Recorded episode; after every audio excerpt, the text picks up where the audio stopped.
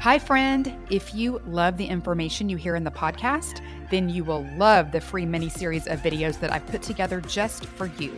It's all about the biblical blueprint for health and teaches you exact principles I've taught to thousands of Christian women that result in weight loss, better sleep, increased energy, clearer skin, and sharper brains.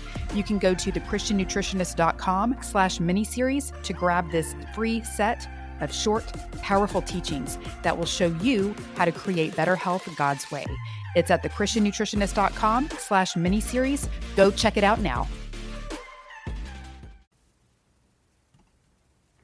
Consider how the word emotion can mean energy in motion.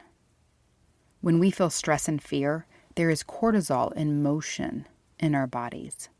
When we feel peace and calm, there is serotonin in motion in our bodies. When we feel love and joy, there is oxytocin in motion in our bodies. The chemicals of emotion that surge through your body can positively or negatively affect health.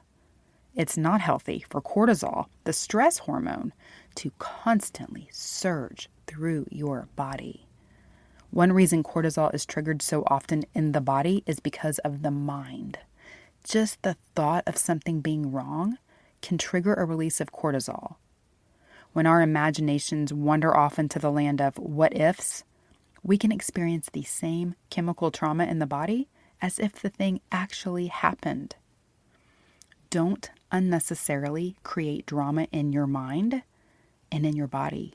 When a stress feeling comes over you, stop and ask yourself, What am I thinking? Am I thinking with the sound mind and feelings of love and power that God has for me?